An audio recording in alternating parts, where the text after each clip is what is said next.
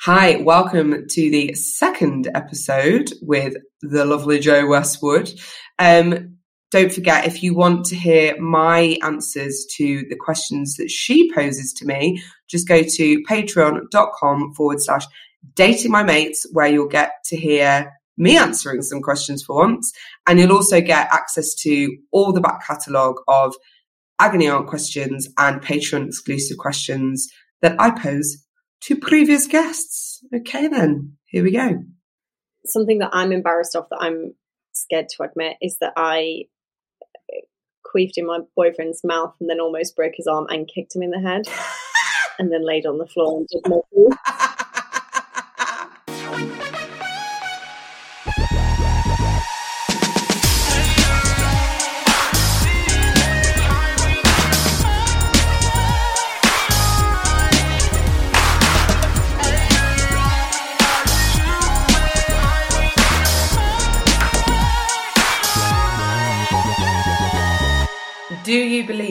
love at first sight? Um, what do you think my answer is going to be? I'm intrigued as to what you think I'll say. Okay, I'm interested now because you reacted differently to the question to how I thought you would. um, I think you would say no because of what love is, and that love is more than just liking the idea of someone or fancying someone or having a spark, that love is shown, love is sustained, love is overcoming difficulties together, it's problem solving, it's learning one another, and that you can't necessarily quantify that in the first gaze upon meeting someone. And then perhaps you can have those moments with people but it's only when that's combined with the lasting love that you could say, oh, it was love at first sight, when actually probably a lot of people do have those connections with people. But then when it doesn't work out after the second date, you can't say that was love at first sight because it ended. That's what I would think. Okay. But I would love it if you said, yeah, I believe in love at first sight. Uh, welcome to the podcast. This is um, me correctly guessing the answers that my mates would give to the questions I ask. my name's E. Lawrence. Uh, this is my successful offshoot podcast. Um, the that is exactly that is exactly the answer that I would give. Exactly down to a T. Um, mm.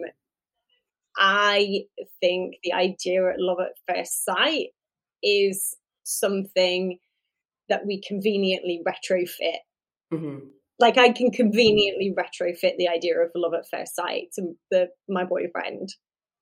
Like, and there was like in the first, so we met on a date. dating app. There's no other way to meet anyone these days. there really, there really isn't. There really isn't. But yeah, like the conversation was instantly good. It flowed consistently.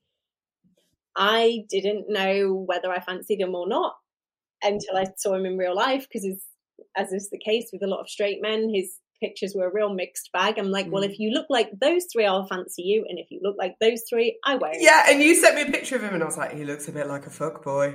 well, and that was one of the good ones. um, I was like, he's hot, but he looks like a fuck boy. he's not. He's the opposite. I know. Such a sweetheart. um, and yeah, and then like I and I saw him and I was like, fuck, yeah, uh huh, yeah, okay, and kind of felt a little bit awkward because I like instantly fancied him. So it was like combining, and then like the first date, it was just great. Like again, conversation flowed, it was fun, we laughed, and it really hasn't changed. Like in the months that we've been together, and now we are in love, and like we've been through some fucking wild shit in that time as well. Mm. And so I can kind of conveniently retrofit it because I'm like, I don't, I don't really feel any, I guess there's more depth of feeling and obviously we know each other better and we have been through quite a lot in a reasonably short period of time. Um, but I don't really feel any differently about him now that I'm in love with him and we're kind of like planning a future together than I did, I guess, when I first met him, just that I know him more. But I wouldn't say it was love at first sight. I think the only other thing that I would say about love at first sight for me, again, as a codependent person, is it's only probably in the last year that I, I could trust myself enough. Like I could, oh, yeah. I've had enmeshment and I've had instant chemistry and connection with people that I probably would have said at the time.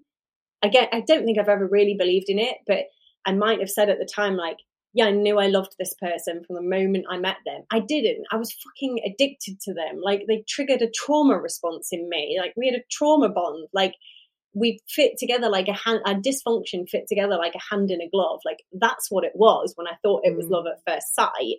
And so the idea of that actually to me is quite scary because if I felt like that with somebody, I, I, my first question to myself would be, are you spiraling into your mm. codependency? Mm, that thing about trusting yourself. And I definitely went, I, I have a shame around talking about being in a relationship because I feel so I have the wonderful uh, honor of having the worst attachment style. um, so I'm anxious avoidant. So I have this deep thing in me that if I submit to romantic love, that my independence is null and void, essentially. But that also comes from the fact that I'm also anxious and a raging codependent in previous relationships. And I have to keep all that in check. So I have that side of me. I also have a thing about the fact that when I was in first in recovery, I did not understand the difference between love, intimacy, sex. It was all very muddled to me because of past experiences that I'd had. And I had to not be in any intimate relationships, which is recommended to anyone in 12 step recovery because you just replace one thing for another, including you just bring the people in and you use them like you would have used your other substance of choice. But it, I, my sponsor at the time, who was wonderful and did so much for me, was very anti relationships and anti men because of her also previous experiences and traumas. And I carry a shame around talking about relationships because I the way that I think others perceive me is oh here she goes again. Here she goes again with another person that she's dating and it ain't going to be the right person and she's not learned any lessons. And you know I'm very superlative I I'm everything's always the best or the worst or the this or the that and that. And I would often like charge around and I'd be talk I'd be with my friends but I wouldn't be present. I'd be on Tinder all of that sort of stuff. And then there's also the added little cherry on top of the thing that we spoke about, which is in my core, being nervous that long term relationships do not last. So I have all this stuff surrounding being feeling shame around talking about being in a fucking happy, healthy relationship because for a lot of the time I'd say, oh, it's different this time, or it's this, or it's that, or it's that. And actually, all I have to do is just crack on and have a nice time. And if someone asks me, I'll tell them, you know? Yeah, I feel that. I really feel that. I don't, my, I'm just like 100% pure cut um, anxious. Um, I don't have an avoidant bone in my body. Mm. Um, but I definitely do have some of that. I wouldn't say it's shame, but for me, it's more of like a creakiness or an embarrassment of like, oh, but isn't everybody you've been out with been like the best fucking person? Mm-hmm. Hasn't everybody you've been out with been like the most compatible? Blah blah blah. Like the thing for me is like yeah, I'm a same. really good salesperson. I, I can sell anything to anyone. Like I, yeah, mm-hmm. I'm a marketeer at heart, and I could sell the most dysfunctional motherfucker. Not first of all, of course, to mm. myself, mm. and then to other people and also selling myself quite often as the savior of that person and that was why it was such a great connection and that was why it was going to work out and that was why we were such a great match um and so yeah i definitely have a little bit of that myself like now i'm with this genuinely great person who is a genuinely good match who i don't feel like i have to be or want to be the savior of And it's, I'm like, no, guys, this time it's real. mm, I think a marker for me that I've noticed, not just in myself previously, but in some of my friends as well, is if I'm asking them about their relationship and we're good friends, and all I'm getting back is wonderful, wonderful, wonderful. I don't trust it because I yeah. think when you're in a relationship that actually you don't trust yourself, you don't tell anyone about the real stuff because you know they'll pick up on it and it's not right. But actually, if you're in a, in a place where you know that these things aren't you um, compromising on yourself, these are just things that you're learning and hurdles that you're overcoming mm-hmm. together with that person then you you're like yeah oh you you'll share that stuff because actually everything's great there are just things in it that you're learning about one another and there are mm. bumps mm. and there are hurdles and there will be forever more it's about how you overcome them and you know i have had moments where and i know that this is a very shared experience where you have some kind of conflict and then resolution and then you fall in love with that person even more that's in terms of family friends romantic relationships because you've overcome something together but then that can also slip into the kind of the extreme of that is like the trauma yeah. bonding side. So you're just constantly juggling what is healthy but there is also something to be said in terms of the ease of a relationship. Like there should be a certain level where it is easy and it is fun and that is a vast majority of the relationship. There's just the kind of undercurrent of the work that you need to be willing to do as well i think if that's not too much of a contradiction. So i think it, even when so in a relationship where it is genuinely easy and there is that sense of fun and flow i think even when you have to do the difficult stuff it's still relatively easy as yes. in I can speak to, like, I can actually have a conversation with this person and they're willing to have the conversation with me. Yes. They're, they're willing to listen. They're yeah. open. We can actually find a resolution to it. Mm-hmm, it isn't mm-hmm. a fucking uphill battle anytime something difficult comes up. Like, yeah, it's gross and it's horrible, and nobody wants to have difficult, awkward conversations and expose their wounds to a person that they find insanely attractive.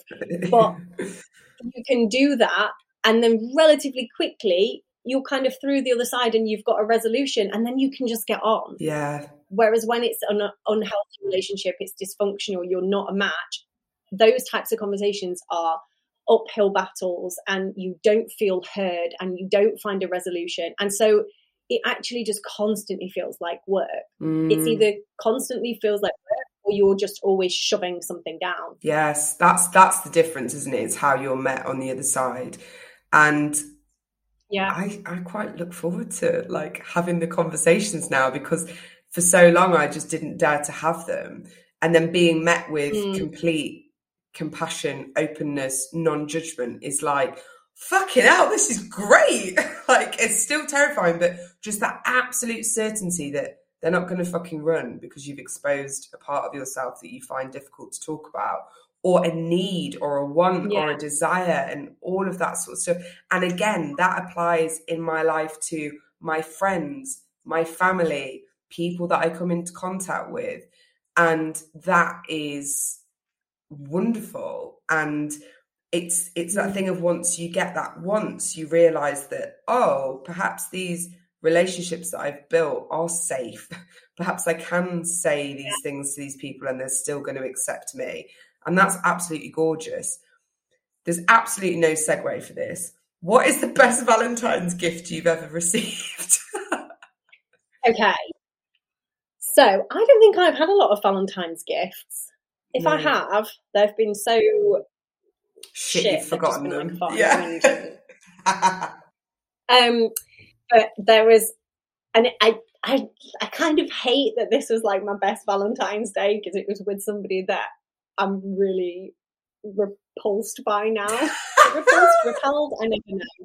Anyway, but somebody who, yeah, is not, was not a good person. And part of the reason it was so great is because we were like fully in the dysfunctional love hmm. bombing stage, like hardcore mm. enmeshing. So, I mean, I think what really gives it away is that we had met at the very beginning of January.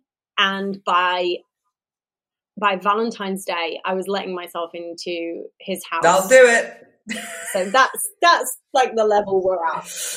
But the like, if somebody lovely and healthy did this for me, this would be great because it was a fucking great Valentine's Day. So, right, yep, yep. Um, I mean, you just can't take this away. It was the motivation was terrible, and I, am going to give it away now. But we got married eight months later, so uh, oops. Mm-hmm, mm-hmm, sure.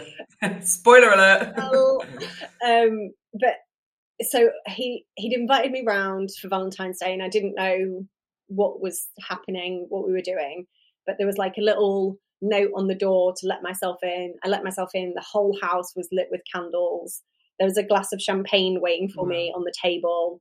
There was a series of notes mm-hmm. and candles like on the stairs leading up to the bedroom. And then I had a little mm-hmm. menu mm-hmm. that I could select from of what I wanted. Obviously, something with sex. Um, but there was also that I could sure. open my present.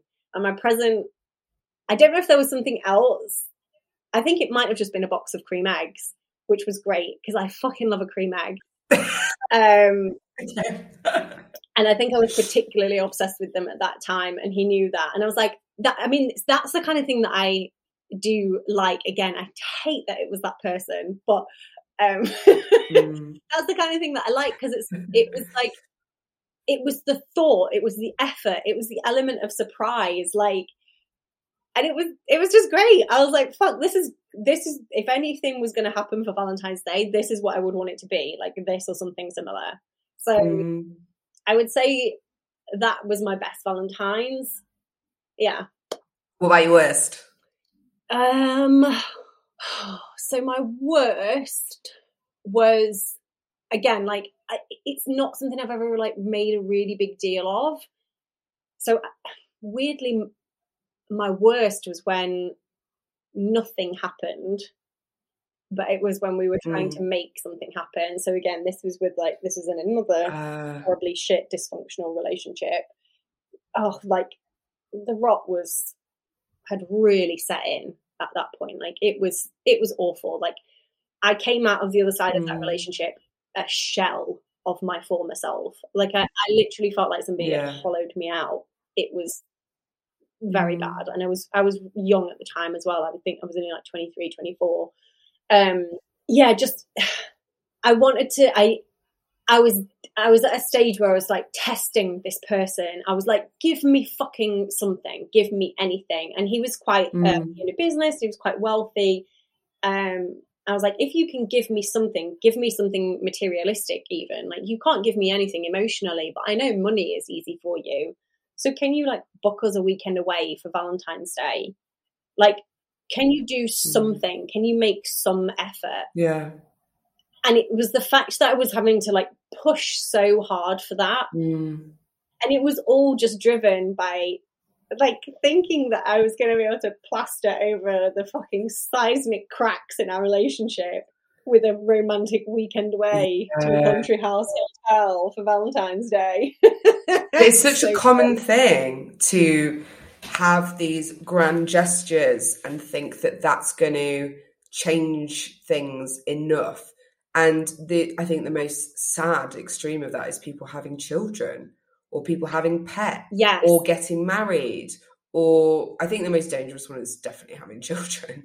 Um, but, yeah. but it is that thing of if I can if I can pull the rug enough, if I can change this up enough, it will bring back that person that they first were, or it will shake us into remembering what it was before. And when actually it's just two people that have come to an end and then doing those things is just so sad but so why sad. do you think it is that we that it's such a common thing that people will try and salvage a relationship with children or marriage or because i know i noticed a trend of i think it was last year of people being in very, very long term relationships, getting married, and then separating quite quickly afterwards. Yes. And I thought, what is that about? I don't think that marriage is as it like marriage isn't what it used to be, which is you hadn't even lived together. You didn't really know one another until you got married.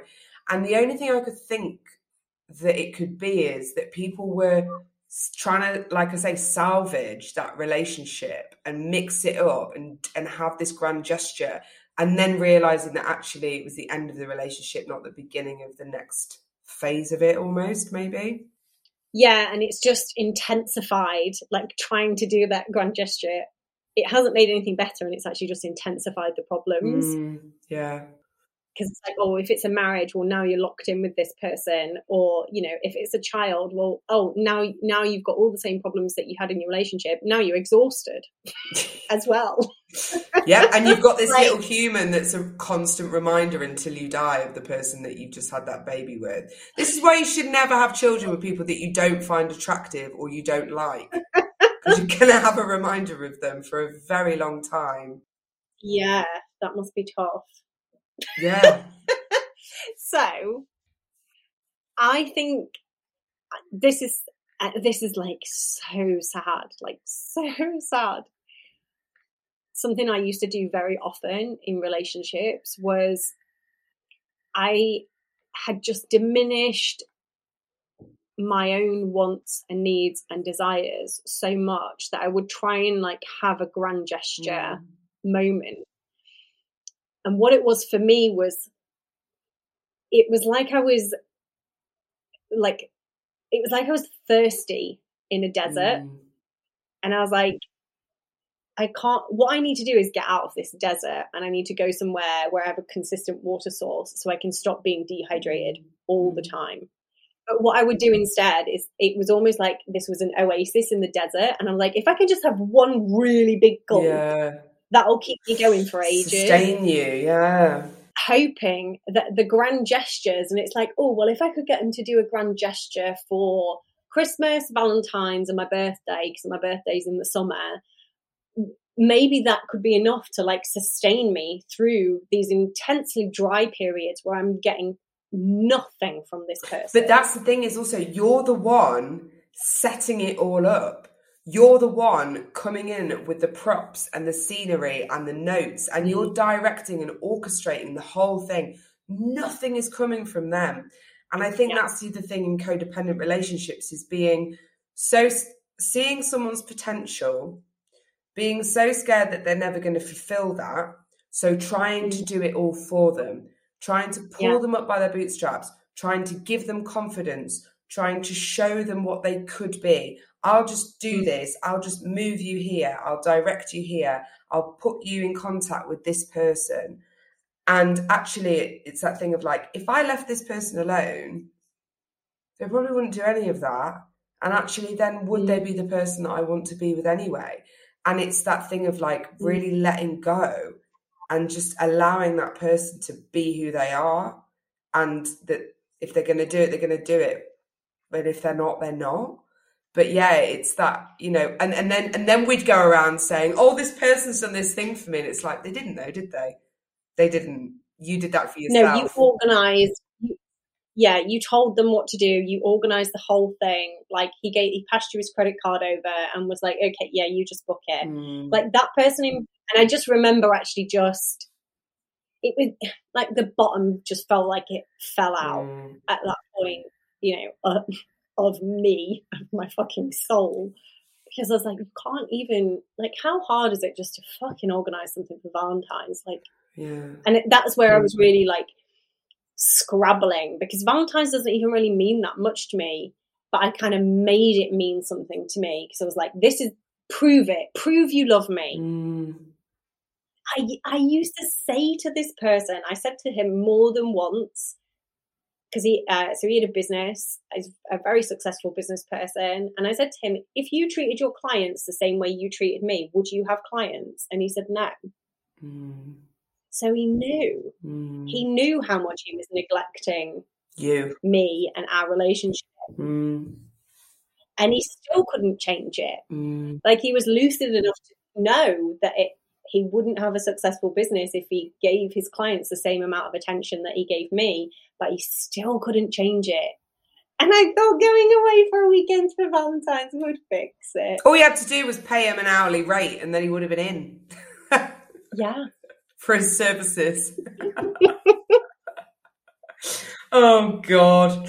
Um, I would like to know how does being in love change your life? Oh, how does being in love changed my life? Well, um, people are going to think that I'm like a split personality because I am all over the place on this podcast. I'm like, Valentine's Day, cynicism. And then I'm like, oh, love, it makes my whole life better. um, I, so like, I think I'm a lover. Like I do, I, I, yeah, in my, you know, in my like definition of love, which is like the real stuff, the deep stuff, like, and I, I, you, you may or may not be into astrology listening to this, but I love me some astrology just for shits and giggles. And I really feel like in my bones that I am very much a Cancerian. Like, mm-hmm. if if you are loved by a Cancerian, it is the most loved you will ever feel. Like, if anyone hurts someone that I love, like I will cut a bitch. I'm not joking. I am not joking. And yeah. if you also have a Scorpio friend, me and they will kill and bury that body. And you will never have to see that person again and never have to worry about them. And you will never be in any pain. We will take care of that for you. that is my whole vibe. Like, I love, I love hard. This is now, this is going to be used in evidence on police tapes now, this interview.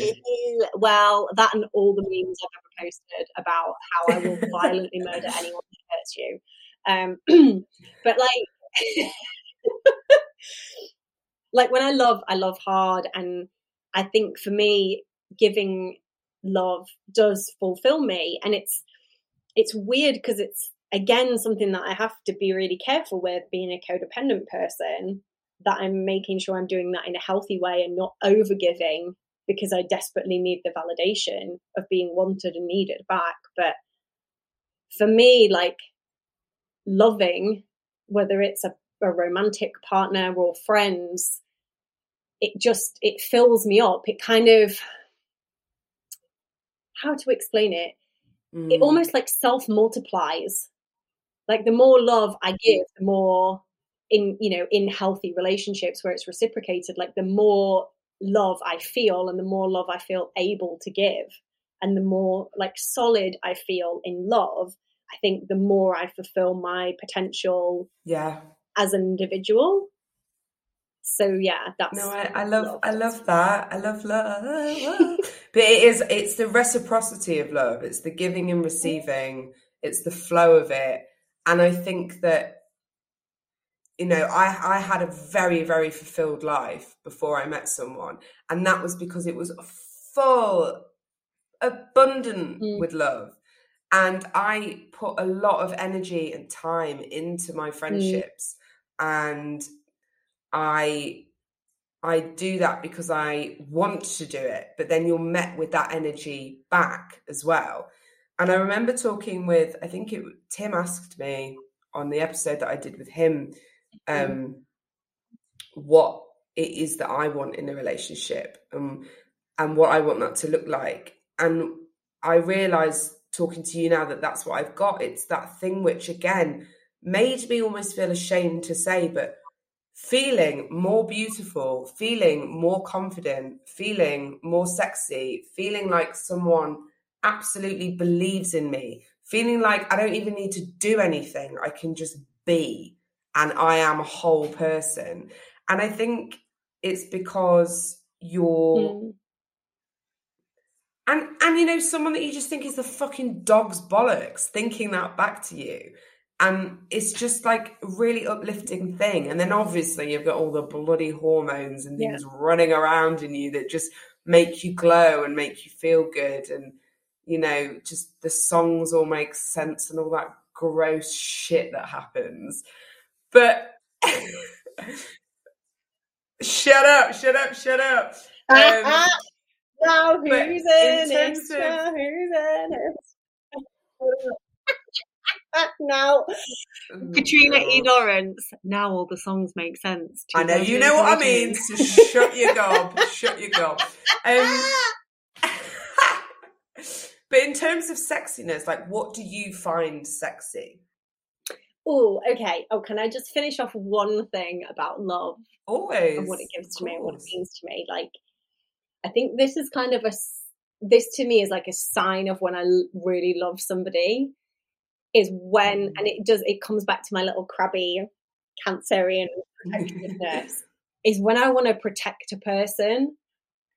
When I feel like I, I will stand between you and whoever is hurting you, or like even preemptively of like nobody's fucking touching you with words or in any other way that to me is like mm. when my love switch has been flicked and it's almost mm. like you know there's those stories of like superhuman strength when like a car's rolled on top of a kid and like the mother picks up yeah, the car yeah, yeah. that's yeah. how i feel when i love somebody is like oh oh are we are we going you need me okay i'm down just I'll be there. And it's like I just have this like super intense feeling of like wanting to protect people. So like yeah, anyway, it, it gives me like almost a feeling. Do you allow others to do that for you as well? Do you think that's do you think that's a necessary component to it is knowing that they feel the same way? I don't know if I have had that I fucking love it. Like I think I've had moments of it from other people. And when I get it, I'm like, oh my God, like it makes me feel so loved. Just so you know, I don't think I've had I'm a Saggy, yeah. but one hundo, that's how I feel about you. And I fucking hope you know that. Oh, thank you. Yeah, absolutely. But I I I know I know what you're talking about and I think I think the hardest thing for me is, you know, being in codependent relationships previously, I I out of a control thing, out of trying to change the person who wasn't right for me, always took on took ownership, always did the most, did the most labor, took financial, whatever it was, I was always, oh no, I'll do that. Oh no, no, no, da, da, da. And when people do stuff for me, I find it so uncomfortable initially and allowing others mm. to demonstrate that is weirdly the hardest thing that I'm learning to do the most mm. recently. Allowing people to do nice stuff for me, not feeling guilty about it. And also, there's that fear of when you lean into that, what if it goes away? What if mm. you're then mm. you've got this lovely little pocket of your life that you lean back into and then it's gone? But yeah. I think it's just about balancing and having yourself as a whole person, but then rejoicing in the fact that you found friends, family members, or a romantic partner that can give you those things. And yeah, I found that the hardest. But I think that for me, similarly, I think a big part of love is seeing someone's what they might consider flaws as or, in, or insecurities and then and allowing them to see yours. I think it is just all to do with the reciprocal nature of things and balance for me. Because when something's out of whack, when I'm doing the most or someone else is doing the most, that's when I think it's unfair. And when you've just got that mm. flow of, I'm in need, now you're in need, I'm in need, now you're in need. And that's something that we do very well in our relationship. It's never, I've never felt that, that it's just easy. This yeah. is what we're talking about. It's just easy. Like, I fucking adore you. So when you're on the phone, I'm excited to talk to you. I don't care if it's because you're in need or you've got something funny to tell me, or and then the opposite I know is true. And I never feel like I don't know, it's just fucking great. It's just great when you've got that just love and trust and yeah, you've got each other's backs and yeah, I definitely have that with you, and it's absolutely gorgeous. Oh, thank you, darling. So, like off the top of my head, there's there's you, my boyfriend, my sister, one of my oldest pals, Ange, and um, uh, Sex and the City reboot, and just like that, that no one can say anything about, and that I will fight. Mine is so similar. yeah, Yeah. Well, yeah. I mean, there are other people, there are other friends definitely that I love, but like off the top of my head, like that's like my five people or like four mm. people in a TV show where I'm like, I, they, these people can do no wrong. I don't care. Like they might be wrong and I'll tell them yes. off in private and we can bitch as fans, as fans of and just like that, we can bitch about it and be like, "Oh my god, that was ridiculous." But in public, well, it's the whole, not. It's the whole thing of like, no, I can say that about my mum, but you fucking can't. It's that thing, but just exactly. applied to different people. Exactly.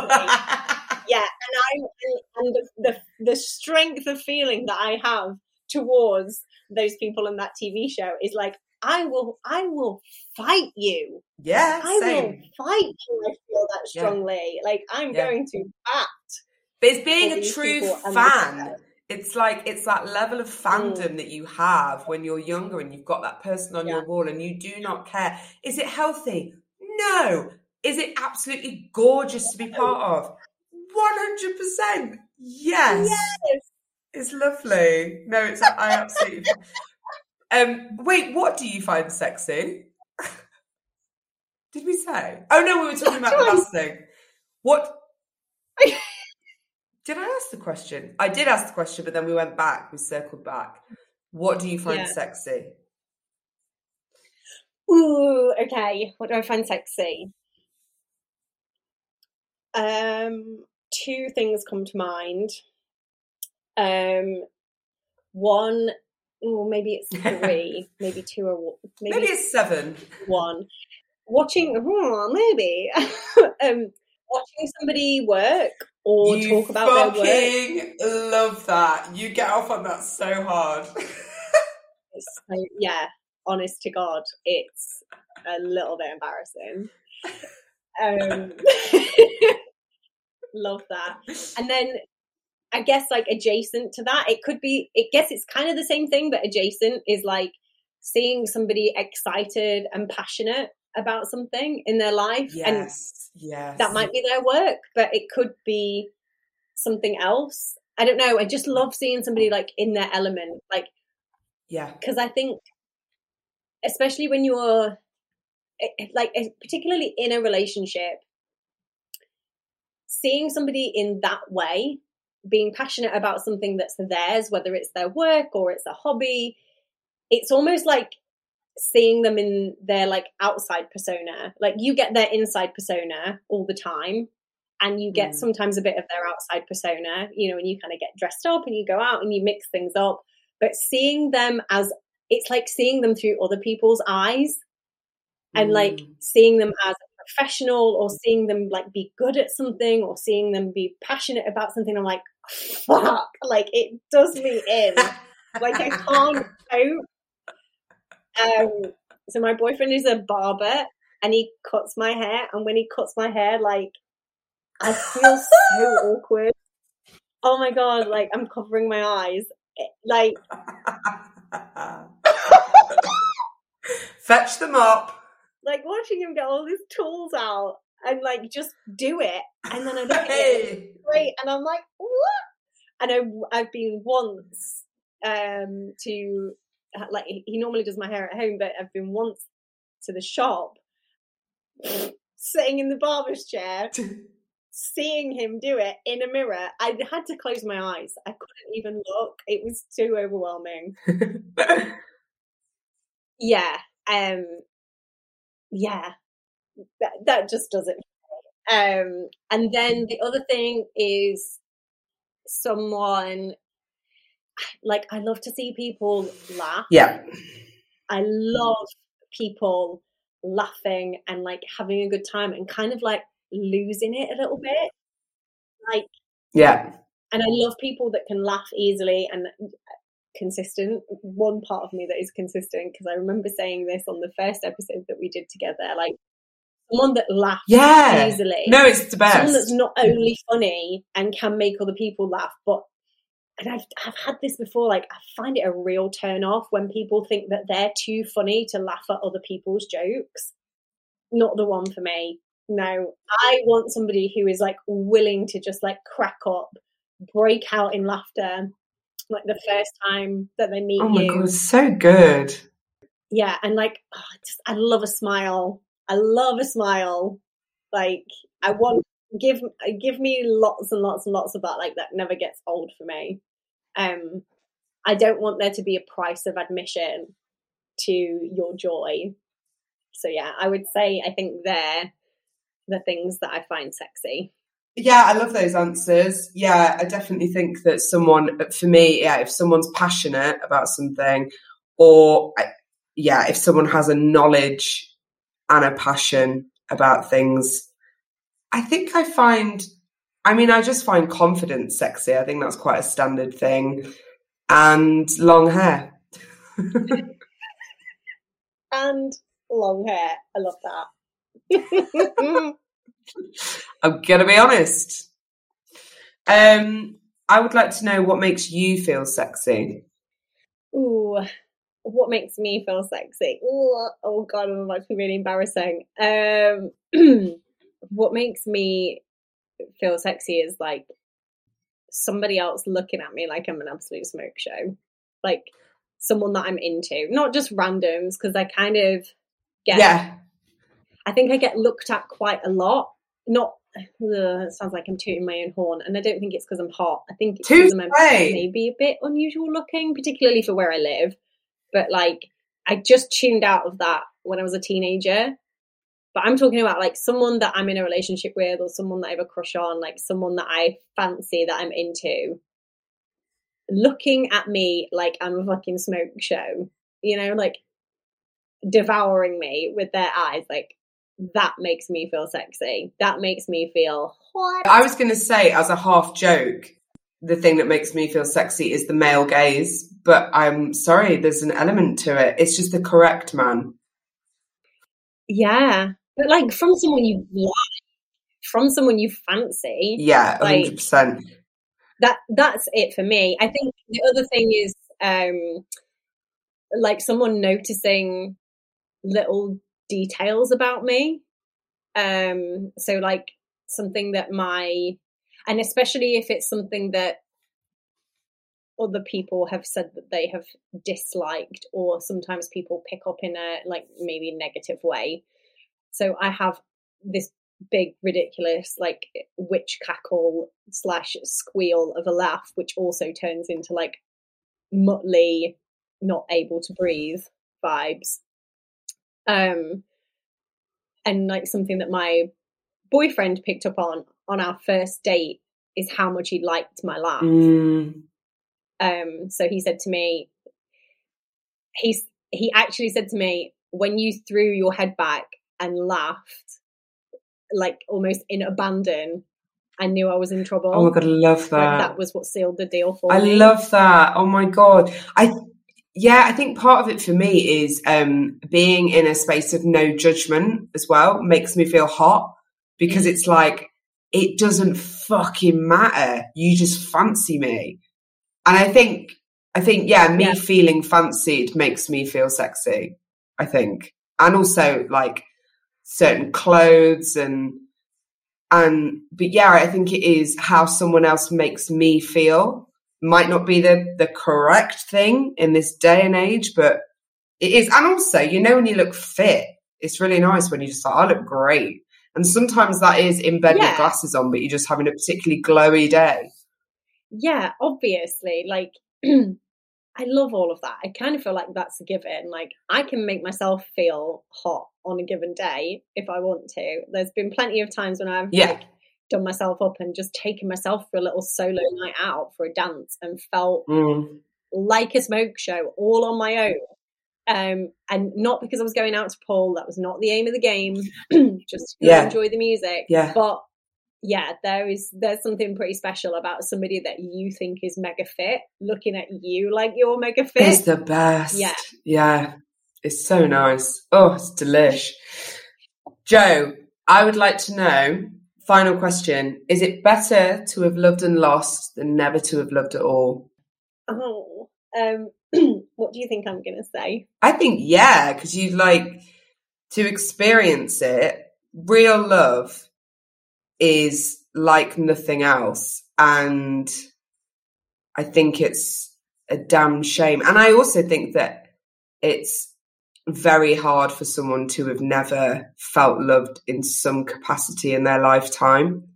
But I think in terms of romantic love, fuck yeah. Like my biggest fear is my closest people to me dying, but I wouldn't give up the times I've had with them. Oh my god, I'm actually gonna cry.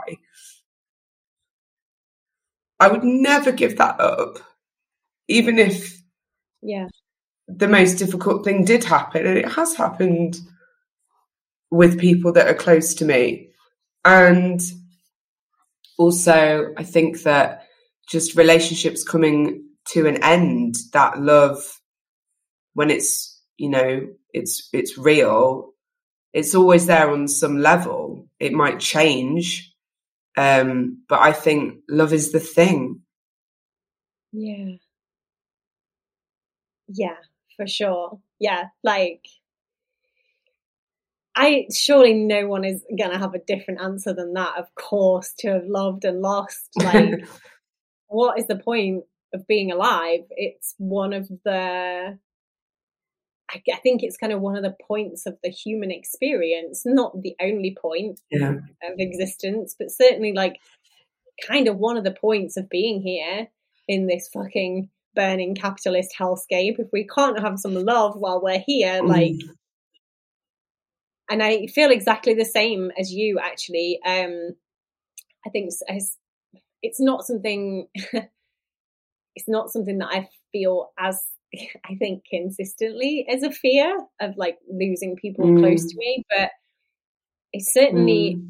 a thought that comes up for me more often I think now that I'm in this amazing, healthy relationship with this person that is just fucking incredible, it's like thinking, mm. oh my hmm. god, like what if what if they died? Like what if they got ill? And like mm. what if we had a really short time together? Like what if I only get five or ten years with this person? And you know, obviously just stand there in my kitchen breaking my own heart. But I'm like, well, what so enjoy every minute that you've got with them because that could happen. I hope it doesn't, but it could.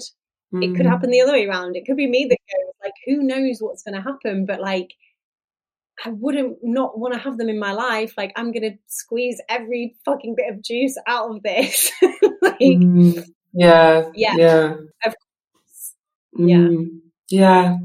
I think that it is a thing that we can use in a negative way, which is um, the whole YOLO, being a bit too spontaneous or sort of mm, spontaneous isn't the word I'm looking for, nor is irrational. What's the word I'm looking reckless. for? Reckless. Yeah, reckless, impulsive. That was the word. But yeah, reckless and impulsive. And well, I'm just going to marry them now because they might not be here tomorrow, or I'm not going to plan anything, or all of that sort of thing. But again, it comes down to extremes and balance, doesn't it? But I, mm. you know, yeah, like love is just the most incredible feeling. And, you know, it's like I can't think about losing my sister because I just break down. Like she, my sister is the love of my life. I adore her. She is my favorite person in the world. And I my feelings for her are so deep and so strong. And I'm literally crying again because I just, like, when I think about how much I love her, I find it so overwhelming. And, you know, I do have that fear that something might happen just from past experiences, but my God, like, yeah, I wouldn't give that away for anything in the world. And, you know, I I adore you and I just love that in the past, you know, I tried to make this a podcast about traditional views of love because I knew that I would just gush about because it's so easy for me to gush about my friends and my family, but I don't find it easy to explore that in in romantic relationships. But of course, I've not been able to contain it in that because of how I feel about people and I you know, I feel very deeply and very strongly. Um, but I love you and I appreciate you and I'm grateful for you. And I'm so glad that I deigned to DM you and ask you to come on my podcast. oh my God. I'm so glad that you did as well. Like, I was thinking yesterday, you know, everybody's had a, a really tough time, like most people, mm. everybody had a really tough time over the last couple of years. Like a global pandemic is like, it really, it is a once in a lifetime experience. Yeah, um, hopefully.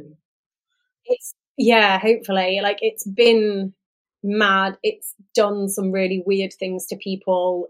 It's been mm. so tough. But I feel really grateful and really lucky for the things that have come out of it for me. Like, you know, the the growth that I got, the learning that I did, the relationship that I was able to release myself from in that time, mm-hmm. how my work has changed and transformed. And then last year, like it's so funny seeing all these memes at the end of 2021, like, see you motherfucker, we hate you, Mm. New year, new life. Oh my god, we hope it's different this year. And I'm like, yeah, like I, it, fuck, I, I feel smug and privileged as fuck to say this because I, mm. I didn't have any of the worst effects of the pandemic affect me.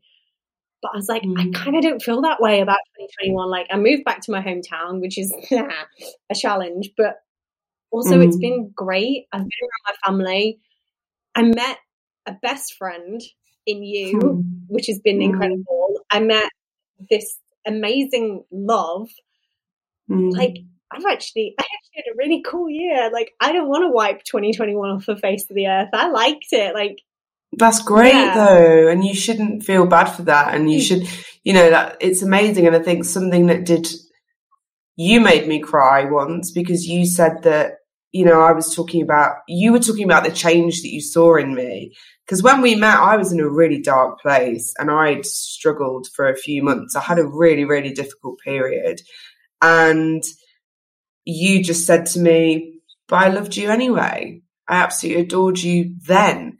And that just made me feel so that, yeah, that just that love that, it, you know, you just, you saw me, you met me where I was at, which was like pretty unhappy little bean, but you just still wanted to be around me and be my friend. And then, and then you saw me, you know, come out the other side of doing all that really hard work and then moving back to the place that I love and being around my friends. And yeah, that moment meant so much to me when you said that. And yeah, I just, um, I love you and thanks for being my Valentine on the, on the pod.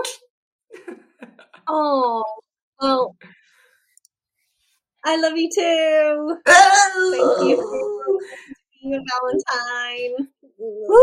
And we love everybody listening, unless you're a cunt, but thanks for listening anyway.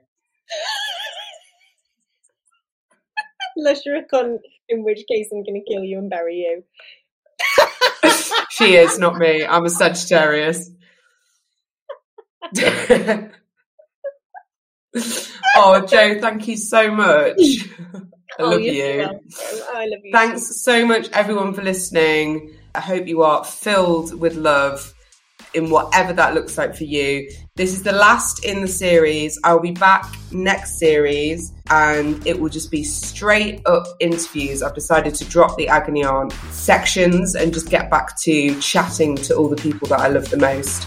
Um, so if you go to Date My Mates, or one word on Instagram, you'll find a lovely little picture of Jo. And you can click on her face or her boob, wherever I put the tag, and go and follow her. She is the codependency coach, and she is one of the wisest, sassiest people I know. Go and get all your knowledge from her. Thanks to the guys at Digit Music. Go follow them at digit underscore music and look at all the amazing work that they do making music accessible to less able bodied individuals. Thank you, Joe. I love you. And I'll see you all next series. Bye. Bye. Bye. Bye. Bye.